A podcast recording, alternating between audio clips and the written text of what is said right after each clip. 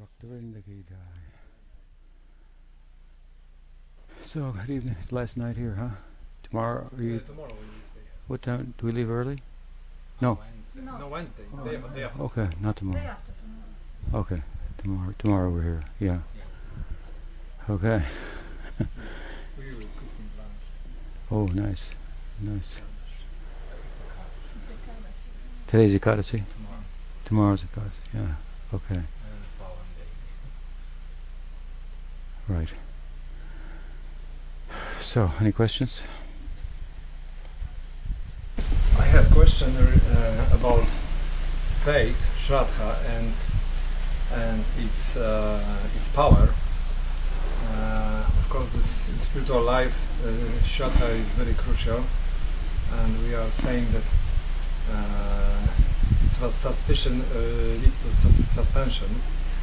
But also Krishna in last verse of 17th chapter, he's saying that Ashraddhaya Data Tapam uh, that uh, those activities activities like like uh, hutam, uh, uh, sacrifices, austerities, and uh, charities are not bringing any fruit or they are false if they are uh, done without without faith. But it would indicates that that actually the, the reality is very subjective and it is created by by the mind through the power of of Shraddha. So uh, someone can challenge us uh, that uh, that we that all mystical experiences of God is because of uh, strength of the faith, not that God really Not that it objectively exists. Uh-huh. because uh, yeah, Krishna also saying Bhagavad Gita, uh, Shraddha Mayam Ayam Purusha, that we are built of faith. hmm And Bhakti Rakshak Maharaj uh, is saying that spiritual war is the land of faith. hmm hmm So it seems like like faith is is everything almost. Yeah, I think I understand. So how so how we can because someone can challenge us, you know, in Mhm. this way that okay, Mhm. you believe in God because for you because of your Mhm. strong faith for you the God exists. Right, I understand. You can experience Him, But it's not a, but it's not an objective reality. not objective reality. Right. Yeah. So how Yeah. we can How we can answer that, huh? yeah. Yeah. Well, I think that first of all, um, while the Gita talks about faith, it talks about different kinds of faith, of course, also faith in different modes of nature, and so all faith is is not the same. Um, and um, and divine faith, of course, in the Gita, Krishna talks about faith within the modes of nature. In the Bhagavatam, in a parallel verse, when he's speaking to Uddhava, he speaks about faith in, in tamas, rajas, sattva, and transcendental faith. Sattva being faith in the Atma there, and uh, transcendental faith being faith in me, he says, in divine faith. So, uh, so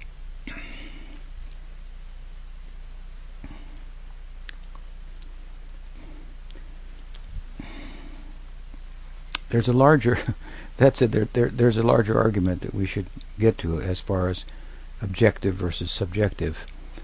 When uh, what makes objective more real than the subjective necessarily? But but that aside for the moment see we maybe we come back to that. Um, the the faith that we're talking about in Krishna is something that comes from outside of ourself in other words we may have faith in general that there's more to life, uh, that maybe e- even the idea that there's God. we hear about it. Let's say Krishna, we hear about it from saintly persons. Hmm? So it's something that we come in contact with. Someone has it. Hmm? We come in touch with it. We're we're affected by it, right? Hmm? And so where's the beginning of that? Hmm? Um, we're believing in something. We have, let's say we have faith in something that someone else is says they're experiencing, and they have symptoms which which uh, would lead us to believe that. Hmm? Now maybe those those symptoms and their faith is just a subjective experience that's arising out of uh, the, the, subconscious or, or, or, whatever and causing the effects and so on and so forth. That's the argument, right? Mm-hmm. But then, question that comes to mind is that well, where does their faith come from in be- to begin with? I mean, who made up Krishna hmm? and all these things?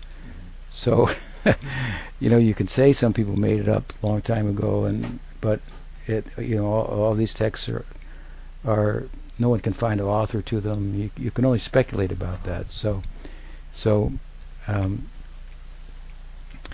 so to to say that it's that it's it, it, it's all made up, well, that's just a conjecture. Hmm? Okay, um, and that's a conjecture not based on having the experience either. Someone else has the experience, and they're give, they're reporting it. Another person has this experience; they're reporting it. It's a subjective experience, but this intersubjectivity, intersubjective experiences that correspond, added together, don't make it necessarily an objective truth, but they but they lend credibility to the subjective experiences which are cons- which are consistent. Hmm? Um, still, whatever, if we if we say that perhaps hmm, what you're saying is true, in other words, you go into, you close down the mind, let's say in meditation, hmm? you're able to still the mind, and then you have exper- experiences of consciousness that you're interpreting to be spiritual, eternal, so on and so forth, but they're really only states of the mind. hmm Um, there was a movie, I saw part of it once, I don't know the name of it, on an airplane, and it was about uh, I don't know what it was about, but it, the end of it was, it was this lady scientist was in a spaceship and taking off to go into you know another planet or something like that, mm-hmm. and then the, the the, the plane never took off. Hmm?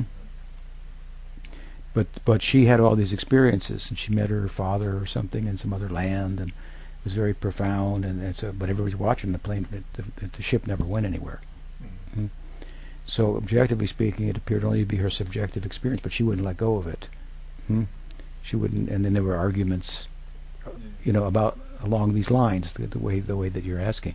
And then the question comes: of What's more real, the subjective experience or the objective experience? Is or the subjective or the objective? And then is there anything other than really the subjective? Is everything that is objective everything only subjective. In other words, your own sense of what's subjective is the subjective filter through which you're yeah. you're looking at it. Mm-hmm. So there's a, there's a good argument to be made for the subjective having more power and uh, being more real than the objective, and the objective being something that that can't be accessed, mm-hmm. accessed.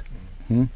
You can't get, let's say, what is the outer world of matter. You can't get at it because you always have this subjective filter. Even Kant made an argument, Immanuel Kant made an argument like that. Hmm?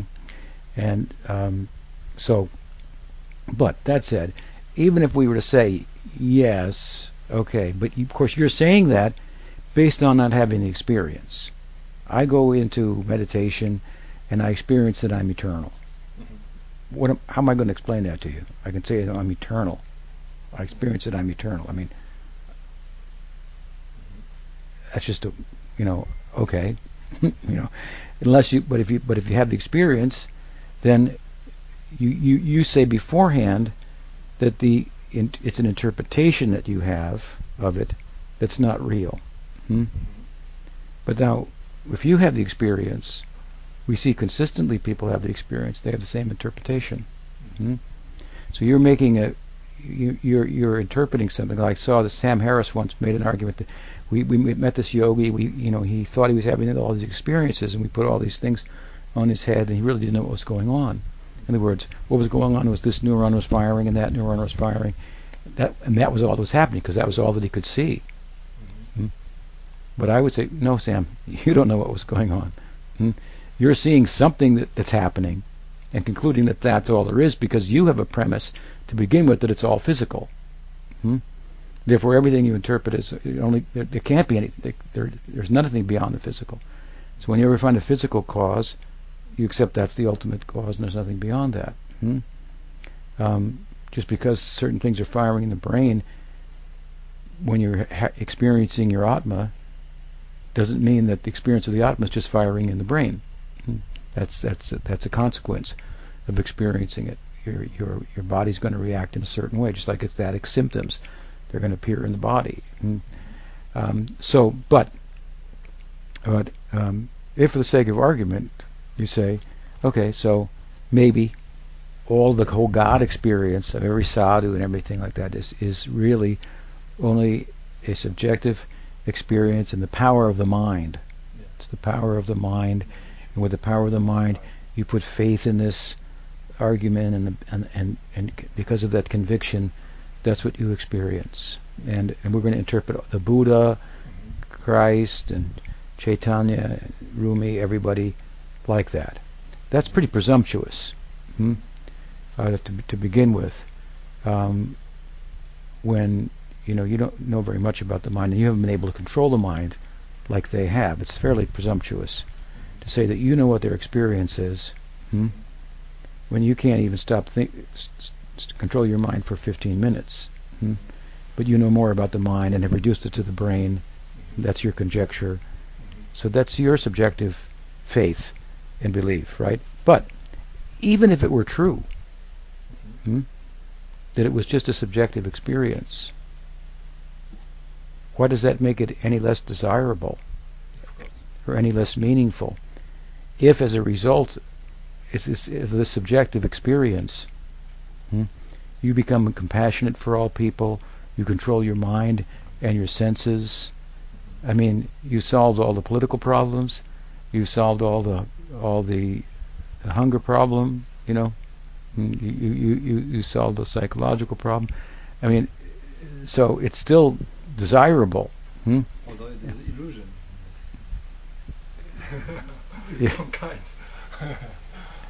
Well, it's a, it's a subjective experience, but but but your but but the other man has faith in another way. One who's making that argument, and that's his subjective experience also. Hmm? Where is the objective? That's kind of the bigger the bigger argument. Is there an objective? Hmm? We say that there's an objective world, but it's like a sea of like potentialities or something like that. That in conjunction with will, it becomes they they, they become they become manifest. Hmm? Um, so you say, well, it's only an illusion. Hmm? Well, sure, okay, if you want to say that, but my illusion is better than than your illusion. It's not that you're not an illusion. You only have a subjective belief in something, also. Well, you can say I, I, I subjectively believe, and I I don't believe anything that I can't verify objectively, but that's just not true. Like I said, often you can't verify that you exist objectively in the way that you experience yourself, but your whole life is based on that. So really, this whole argument for object, objective, third-person, objective, verifiable truth, it has only uh, gained uh, traction um, because of the practical results it's produced, hmm, that in some ways have helped humanity to retire other suspicious ideas. Hmm. But um, um, all it really amounts to, in one sense, is understanding something about how matter works. It's not any, it's it's not understanding matter. It's like understanding if I press here and I press here, I get this. Hmm, that's interesting. Having gotten this, I could do this.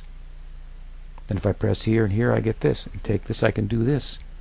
But that doesn't constitute understanding what you're exploring. It's understanding how it it, it works, and it's so vast, the, the, the exploration of, of, of matter, that um, our position is you'll never arise at a at, at an understanding of it that, that by which you, you've captured it in the fist of your intellect. But anyway, I mean, the, the fact or the idea that meditative experience is only a subjective experience, and actually you die.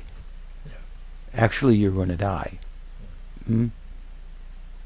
That's the reality, and they're not going to. There's not going to, not going to be anything left. That's a theory. That's a belief. That's a subjective Mhm. faith. that someone may have, hmm?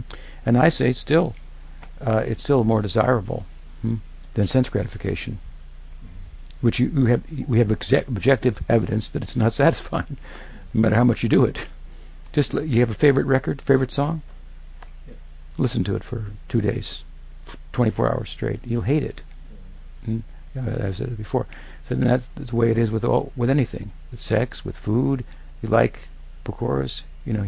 Here, eat them, eat them for. I like beans. I'm getting tired of them, you know. them for so many days, right? So uh, it's just uh, so we know objectively hmm, that pursuing happiness, that, that that, that the idea that happiness constitutes gratifying the senses and and the mind, we experience it all the time. It's it's not, it's it's not true. We can, we think we can keep changing the variety, we'll be all right. Hmm? Here we found something that you can. It, it works. It satisfies you, hmm? and there's no. I mean, if, if a guy's sitting in a cave for 30 years, you think he, he's he's he's got something pretty good going on. And he's not he's not tired of it, you know. So yeah, so if you say, but still he has to die, he thinks he's eternal, but he's not. So what? he's still happier than you are. Still a better person than you are. Hmm? So it's uh, it's it's uh, it's a kind of a silly argument in a sense. Actually, I ask this question because I sometimes I'm not sure why uh, such statements that spiritual activities performed without faith, not bringing any result, and even chanting is offensive, and there is no no shraddha. You know? That's one of the offenses. So it, it will indicate that this is only faith which is doing everything, and without this uh, ingredients, nothing works. Yeah. Well, So faith is al- always subjective. Krishna says, "Person is his faith," right? So it's the animating principle, as I sometimes say, in life. Hmm? So maybe uh, the, the question is if the faith has some limits to create reality, because like uh, Bhakti Rakshak Maharaj said that there is uh, ultimate subjective reality. But we don't say, at the same time, yeah, that's true. But we don't say that if someone has no faith in Archan, hmm, I mean, let's say an, a dog comes to the, you know, to the kirtan, sees the deity, takes prashadam, doesn't have faith in it. Is there no benefit? There are there there are Swarup Bhakti, Archan, uh, hearing, chanting, are said to have an effect even if you don't have faith. Hmm? Oh, well, yeah, or it creates bhakti samskars. It has a, it has an effect. Hmm? It has an effect. So I mean, there is Swarup Shakti has power. It cre- it creates faith. So that's it's doing something without faith. If faith isn't there in the first place, it causes faith, and then faith fosters it. So it's not that it's a product of faith in that sense. Faith it creates faith. Hmm?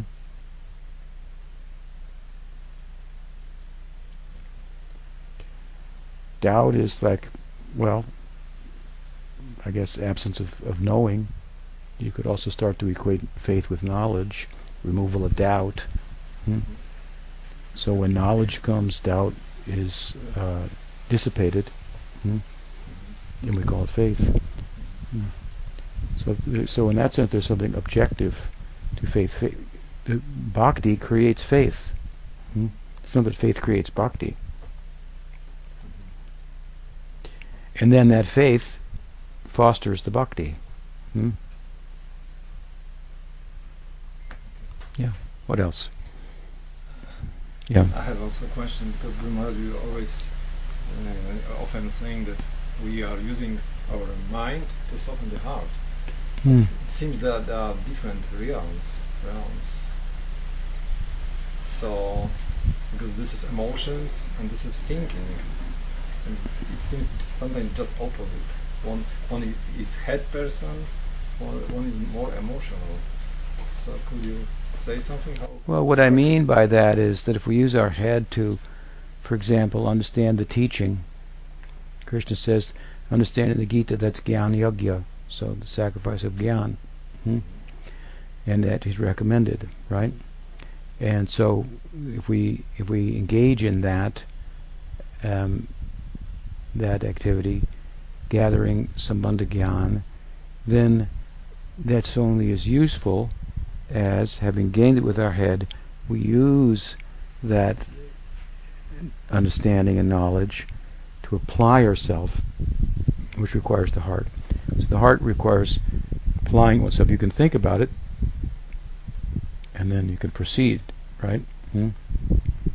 And and then realization is forthcoming. So the value of theoretical knowledge is as much as it corners us and uh, and forces us to be honest and and makes it difficult for us not to apply ourselves according to the especially if we start speaking it to others we hear ourselves saying it we think maybe I should be doing it. So that uh, so knowledge theoretical knowledge can can form our actions hmm, which will bear the fruit. So we should use our head in that way. Not just to keep it in the head but let the insights go into the heart in terms of application of the teaching. Mm-hmm. Take it to heart, so to speak. Apply yourself. Mm-hmm. Right? What else? also, uh, one more question. Uh, because uh, in Bhakti we are concentrating also to develop love for, for the for the God, for the center. But also we have uh, love we are sharing love with another devotees. Uh, and what about uh, love for ourselves? Because well, some spiritual teachers, I'm reading different books now, and they're saying that before loving others, we must first love ourselves. There is not possible to love others without loving self. I think what they what they mean by that is they're talking about having a healthy psychological ego. I mean, I don't know, the industrial society and the world has got a lot of people really um, psychologically um, with a with a you know you can I mean I don't know all the causes of it, but I I would think that the family unit is different now than it used to be. It's not as wholesome. As people are separated by by thousands of miles. Things are going very f- much faster. They're more they're more distanced from the natural world, less grounded, and and so forth. Kind of a weird, you know, species, if you will. Um, and there's a kind of an angst, and this whole industrial revolution is like separated humanity from the rest of nature. There it is, kind of stranded there and weird, thinking, you know, philosophizing, itself away in some instances, and, and so on and so forth. So there, there's all kinds of um, um, psychological um, issues that that people um, suffer from, and so I think a lot of those kind of statements are about um, becoming more psychologically healthy, hmm, and uh, then being in a better position to to love somebody else. Because if you are not psychologically whole in yourself, then you're going to look at other people to fix you and that they're going to just be seen as objects to fix you, hmm, rather than seeing them for what they are, hmm, which which uh, is a whole different uh, picture. Picture. Then you're in a better position to love or care about them. That's why renunciation is a step in the direction of, of loving, because it's a bit of stepping back from taking, hmm, and seeing the world as just objects for you to enjoy. And then you see it more for what it is, and of course to whom it belongs, and so on and so forth. So I think those kind of statements are more along those lines. Uh, and there's a lot of also the Dalai Lama is said to have said, I read it somewhere, that he just couldn't understand the self-loathing of the Western mind. Self-loathing, like I'm I'm bad, I'm I'm not good, I'm I'm not enough, and and all this kind of uh, thinking where where someone would say, you know, you need to love yourself, right? Hmm? because you're, you're hating yourself. You're thinking you're bad, and it could come from any number of things, but it's psychological from your upbringing, maybe from even the church said you were bad hmm? because you did this, and uh, and or your parents or or whatever. But he couldn't understand it. Hmm? He just like, why are they feeling like so? Apparently, you know, in Tibet, it's a very you know different environment and so forth, and it wasn't something that he, you know, came came came in contact with. Hmm?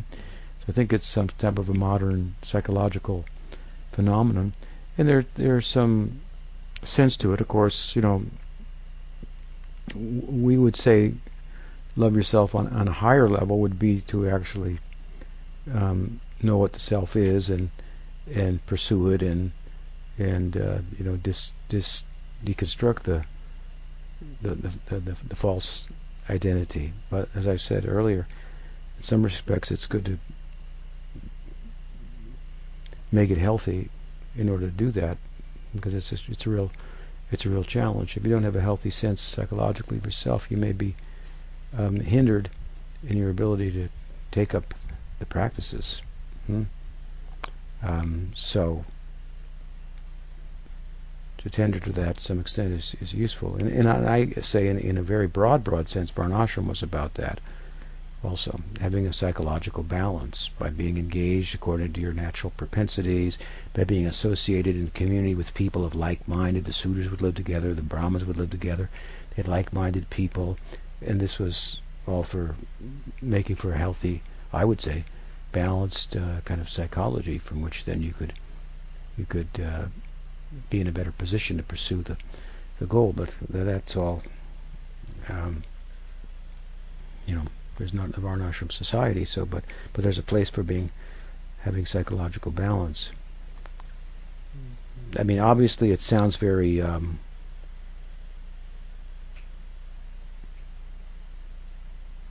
to love yourself sounds kind of uh, you know kind of selfish, but I don't think they mean it in a in a selfish way, hmm, right? Yeah. They don't mean it like that. Hmm. They, they just saying that we should accept what we are with all our mistakes, and because sometimes people they live in the sense of guilt, and they cannot right. forgive themselves what they did, and therefore maybe they hate themselves. Like. Yeah. So what what is our what should be our Vaishnava perspective? Because well, Krishna is very forgiving. Krishna is very forgiving, very kind to his devotees. Hmm. And there's not much use in. There's a healthy sense of remorse, and then there's a sense of remorse which becomes neurotic and is is is uh, counterproductive. Hmm. Um, so,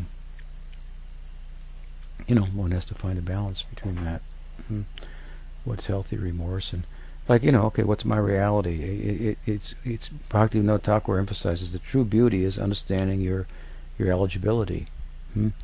So if you understand my eligibility is not to be a uh, a monk, my eligibility is that you know I have a, I have some faith in bhakti, some understanding of the scripture. I find it to be an ideal that I identify with.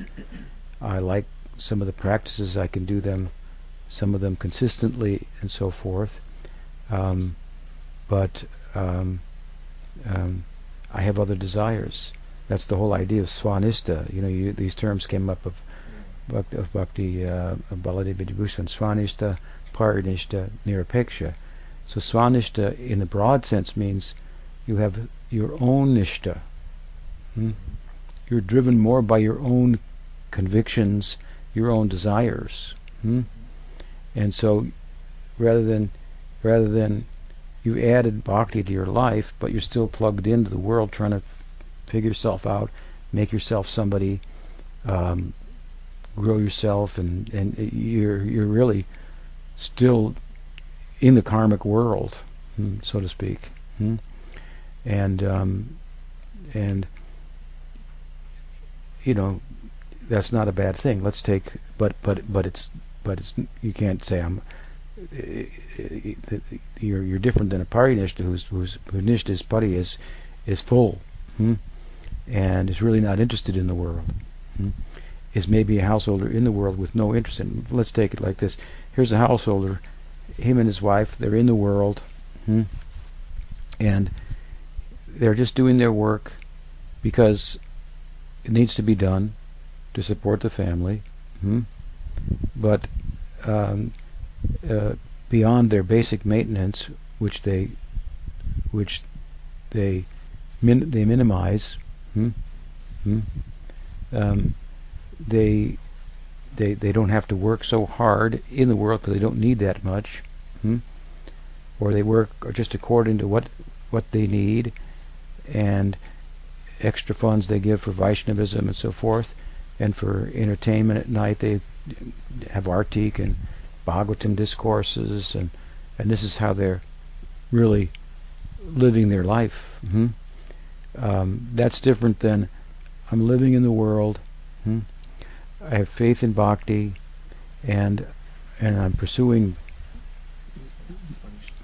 the world. I have I have my own interests that I'm really pursuing, and but now you know, then you have your Nirapeksha, who's who's who's just just a renunciate or just living under the guru, just doing whatever the guru says. That you know, there you go. There's a, a renunciate.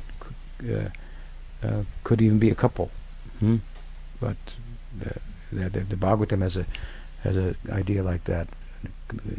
Uh, uh, what is it? Uh, Grihastha brahmacharis. Hmm.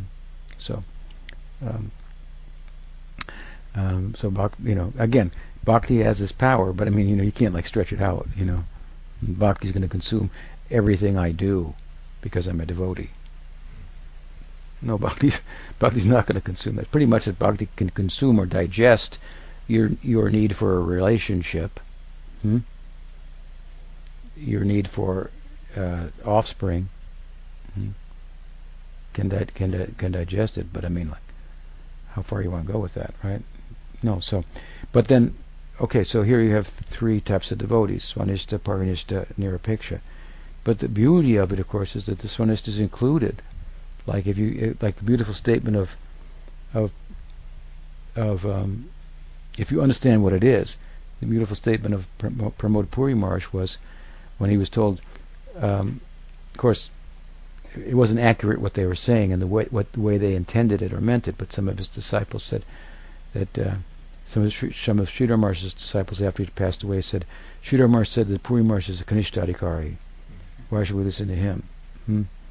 Well, the context in which he said that, what he was explaining, it, it doesn't doesn't uh, translate out to what they were, yeah. how they were intending it. But when Puri Maharaj heard it, he said, "Oh, Sridhar Maharaj has said, has given me some adhikar that I have some eligibility for bhakti," and oh, he was very pleased. Hmm? So he understood what bhakti is, what prem is. He understood what the goal was, and therefore to be a member he was encouraged. He didn't feel bad that he was that he was. And if you start feeling bad because I say that you're a swanishta, hmm, and I was thinking I was a, at least a, at least a parinishta or, or, a picture, you know.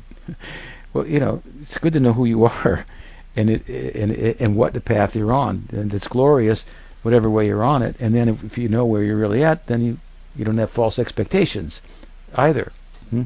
Because if you think you're a Nirapeksha and you're a Swanishta, hmm, and you're not getting the results of the Nirapeksha, then you think it's not working. And you become discouraged. If we understand, well, you aren't going to get the results of the Nirapeksha from a, as a Swanishta, then you can, okay, then it, then it makes sense. So it's important to know where you're at. And, and, you know, Bhakti is generous to, in, to include us. Hmm. And, and again, what, what's, what's the goal? It's, it is very, very high. Hmm? So to to have my ideal is to become a gopi in in in, in Vrindavan. Well, that's a great ideal, and, and that's uh, and in one sense we should judge a person by their ideal, as Sridhar said, because they will become. Hmm? But you know where they are at the present is is as important as as the ideal and understanding it and applying themselves. Hmm? And be happy. Hmm? You know, and and, and, in, in, in a healthy way on un, unhappy, hmm? knowing that I, I, I, you know, I wish I could do more or something, you know, but I'm not going to um, um, beat myself up over it and be and and and then cause a further other damage, so to speak. Hmm? The, the purifying power of bhakti, apply yourself that much more, hmm?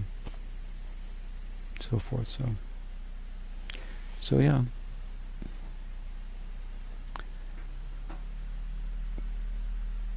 The Bible says, "Love your neighbor like yourself."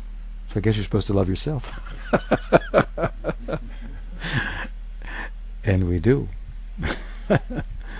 we do. Uh, we do love ourselves. I, I, suppose, in one sense. But then again, wrongly understand some statements like Sridhar Maharaj, self-abnegation, self-negation, that I'm nothing, I'm, you know, like. Yeah.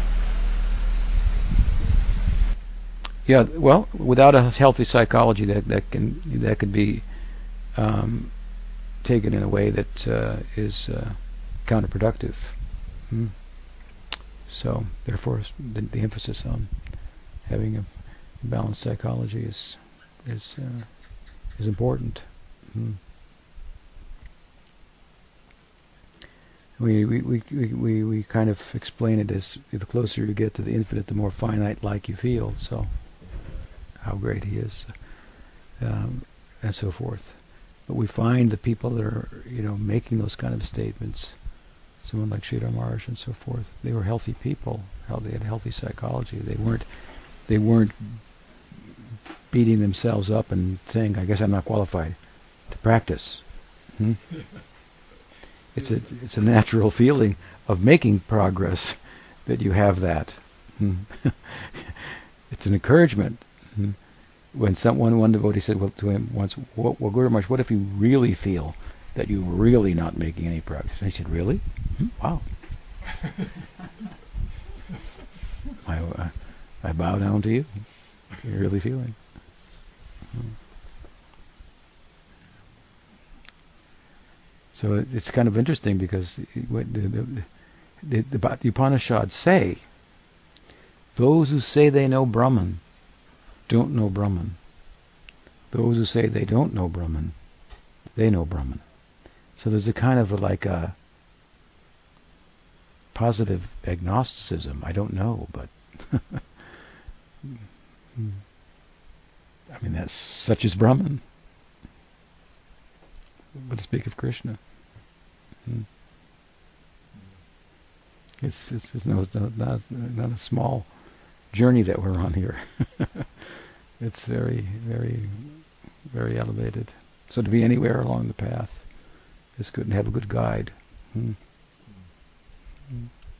Have faith in our guide and so forth, and and to and, and to like, you know, you have to be able to hear a lecture about renunciation and be motivated by it, hmm. but at the same time understand your own eligibility and apply yourself accordingly. Hmm. Hmm. And uh, it seems like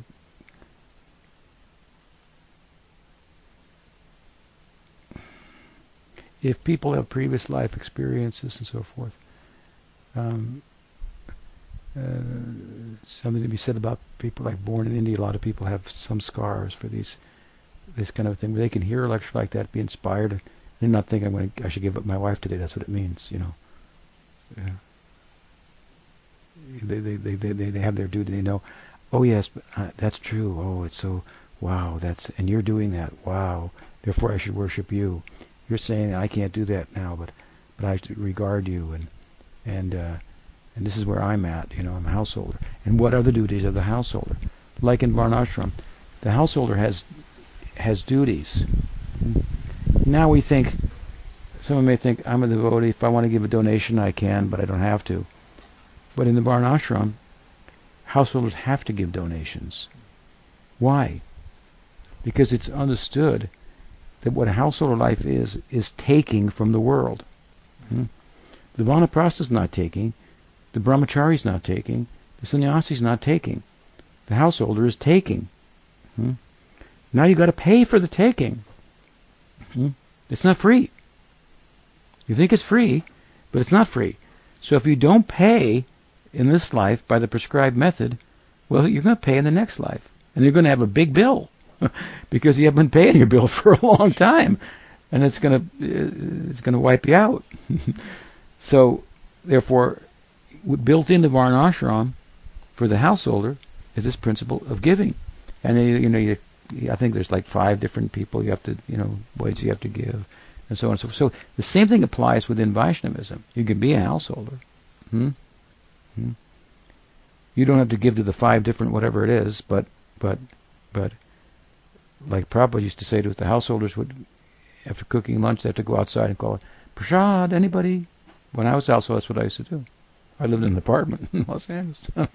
Shot anybody, you know, but most of the time I ate at the temple. So then, you know, and I was going on Sankirtan. But whenever there was anything cooked in the house, that's what I, I took it literally. Hmm. Once I invited Prabhupada over for lunch to my house. Oh, did he come? No, they wouldn't let him come. they wouldn't let. They wouldn't ask him. I want. I said the household is supposed to ask. I want to invite Prabhupada to my. Oh, he's too busy. Who do you think you are? I said I'm his disciple. You know. he said this is what you're supposed to do. But I think if they had said, he would have come. Mm-hmm. So, but anyway, so it's the it's it's the duty of the householder to give. Mm-hmm. It's the law, mm-hmm. so to speak. Even, within within Vaishnavism, they're householders, okay, but they they're, they're supposed to give. It's not like maybe I'll give, maybe I won't give. no, it's not like that that's where where you're at, and that's that, and you're supposed to take fun in that, you know, take joy in that, hmm? and and and this is your, because because this is what you believe in, and you you want to see it flourish, hmm? and if you think, well, I'll give, but I want to make sure Gurudev is spending it right, you know, well, Bhaktisiddhanta said, I will throw money in the Ganges to spread Krishna consciousness. Hmm. Don't worry about where it's going. You know the famous story some sannyasis were going and collecting, and Tirtha Maharaj, who was Kunjababa at the time, had taken sannyas, was the manager of Gaudiya Math. So the money was being given to him. They were collecting the sannyasi, and they were giving him the money. Hmm? And he was supposed to be spending it in Krishna consciousness, but they found out that he was sending some of the money home to his family. Hmm? Some portion. And so they complained to Bhaktisiddhanta, and they put Sridhar Maharaj forward to make the complaint. So he went to, to Guru Maharaj and, and sheepishly registered a complaint, and Bhaktisiddhanta Saraswati Thakur told him, your business in this context was, your business is to collect money. That's all. Hmm? I will throw money in the Ganga to spread Krishna consciousness. So he knew Tirtha Maharaj was doing that, but he was using him and and for for a service that compensated in his own mind for it. Because Tirtha Maharaj was managing the whole mission. Hmm? And there wouldn't have been a mission without without Kunjabihari Das, who became Bhakti Vilas Tirtha. Of course, you couldn't just have him; you had to have Bhakti Siddhanta. Hmm? Bhakti Siddhanta was an inspirational, Brahminical type of person, but he wasn't an organizer. Hmm?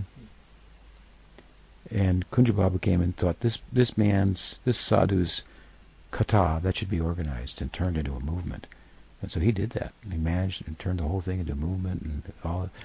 It was a big, big, big, big service. He was very dear to Bhaktisiddhanta Saraswati Thakur for that. Um, but he wasn't perfect. Mm-hmm. And Bhaktisiddhanta knew, but he told the sannyasis, your business is just to give the money.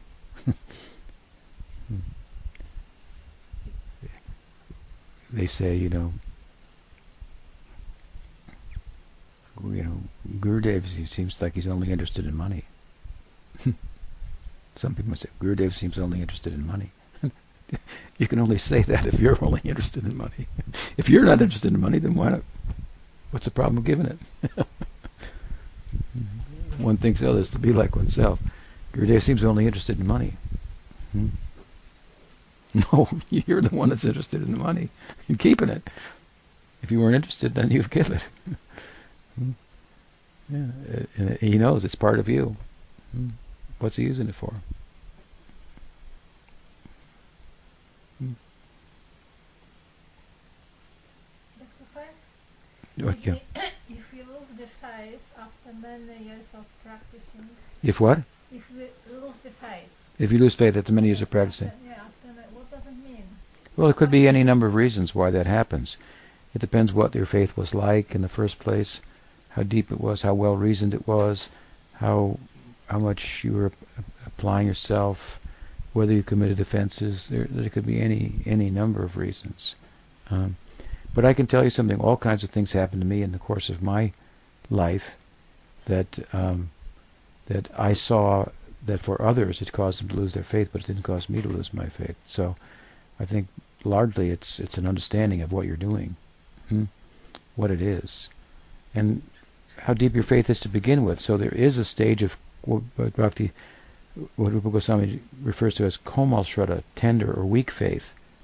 So weak faith that that could be that it, it could be one of the one of the ways in which weak faith, komal shraddha, can be um, lost, if you will, is by other arguments. Hmm?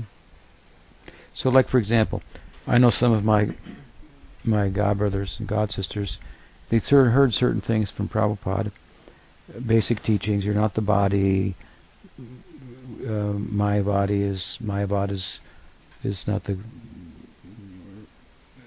right reading of the texts or whatever. The vegetarian and so forth. hmm On Krishna's God and you know some basic but you know good teachings, and, that's what they they understood.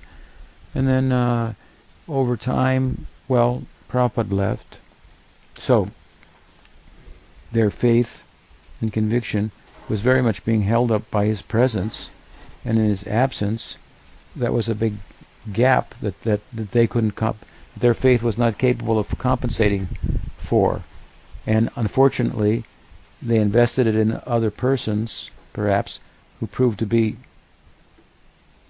un, unworthy of it or un, un, in, incapable of living up to the what was expected of them, and so th- this was a problem for them. Hmm?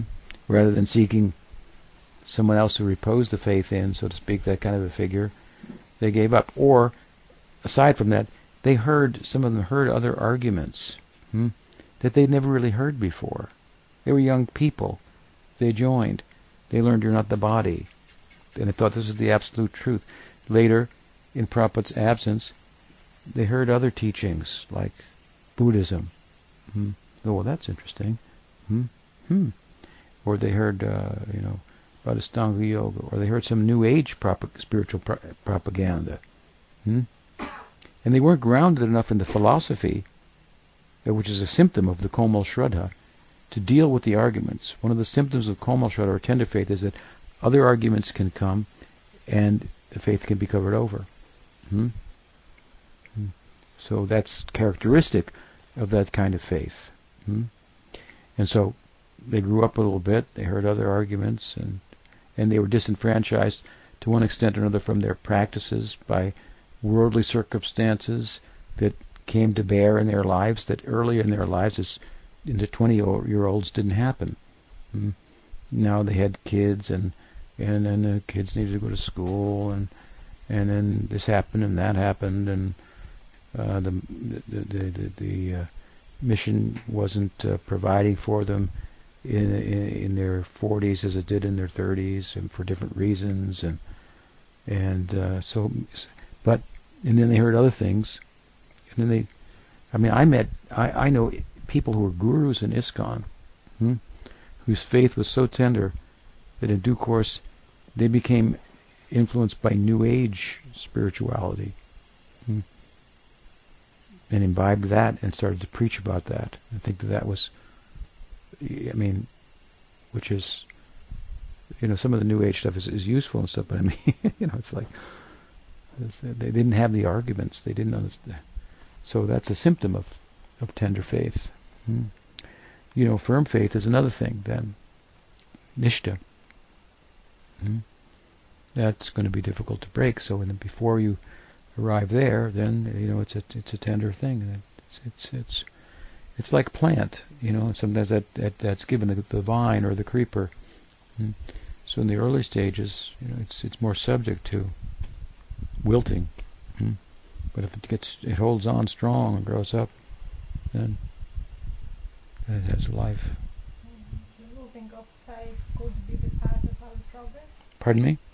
Losing of faith could be a part of our progress or not? Part of your progress? Yes, part of the progress. Well, it could be. It could be. It, it could be. And then you come back and re-examine, and mm, that's possible. There is a, there is the idea. Typically, the idea of Komal Shraddha is that it can be over overwhelmed at times, but it will come back. Hmm? That's typically the way it's way it's written about. Hmm? In, in as much as we say bhakti has is uh, nirgun, and so if you consider faith in bhakti, the beginning of bhakti, you're still at the beginning. Faith is tender. It may be covered over for some time, and then come back. So it's possible that you could look at it in that way. The covering over was an opportunity that presented itself in due course to strengthen the faith. Hmm. So it's possible. it's interesting that on the beginning, every, everyone is very inspired to do bhakti. Not Yeah. only in the bhakti tradition, I read this Mirabai Starr about uh, Christian monks. They are also on the beginning very fascinated, and um, prayers, chantings are very vital. Very, and then the test comes. so, Mhm. how we should see this test? Yeah, I mean it's it's not a cheap thing. So uh, there's there there's this there's a what is the term that Vishwanath Chakravarti Thakur uses for the beginners? Utsahamayi. So there's there's a utsa, uh, uh, beginner's enthusiasm. Hmm? There's also taste. In Krishna, this is some kind of Yeah, he may give some taste in the beginning. That's true. Hmm? He may give some taste, but he doesn't give bhava very easily. So he doesn't give some taste, and then then, then you know it's there. Hmm? So then you have to per- then you have to persevere through. You still have to, taste is not going to be there and consistent if your practice is not consistent. Hmm? And um, and if you ha- if you have not up- uprooted other other desires, it's not going to be consistent. So it's graceful of, of Nam to give some taste in the beginning to confirm to you beyond the philosophy itself and the logic of it that, that, that such a thing exists. So now if you want it, hmm, there's things that you have to do. You have to uproot over here hmm, and and pursue consistently and pay attention and uh, you know I'll, I'll ideally not be distracted from it. So then, it, then in due course, it will become consistent. That's the teaching. So fortunately, we, that, that we have that written down. Should give that to beginners, so, so that their initial enthusiasm will be tempered hmm, by, the, by, by or will, will not be uh, misunderstood when it comes to the fact that uh, that they realize it's a, they see it's a long haul and taste is not consistent. The reason why the taste is not there's a reason why the taste is not consistent. Hmm. They have to understand that. Yeah. It said that bhava is not given easily. It's rare be, to, to attain because you have to go through Nishta, Asakti, Ruchi, Asakti to get it. And even when you get to Asakti, Krishna doesn't give it readily. He wants to be controlled by his devotee, but he wants he doesn't he wants to make sure you're a devotee. okay, we'll stop there. See, see, Daji Gopal ki jai. Gaud Premanandi.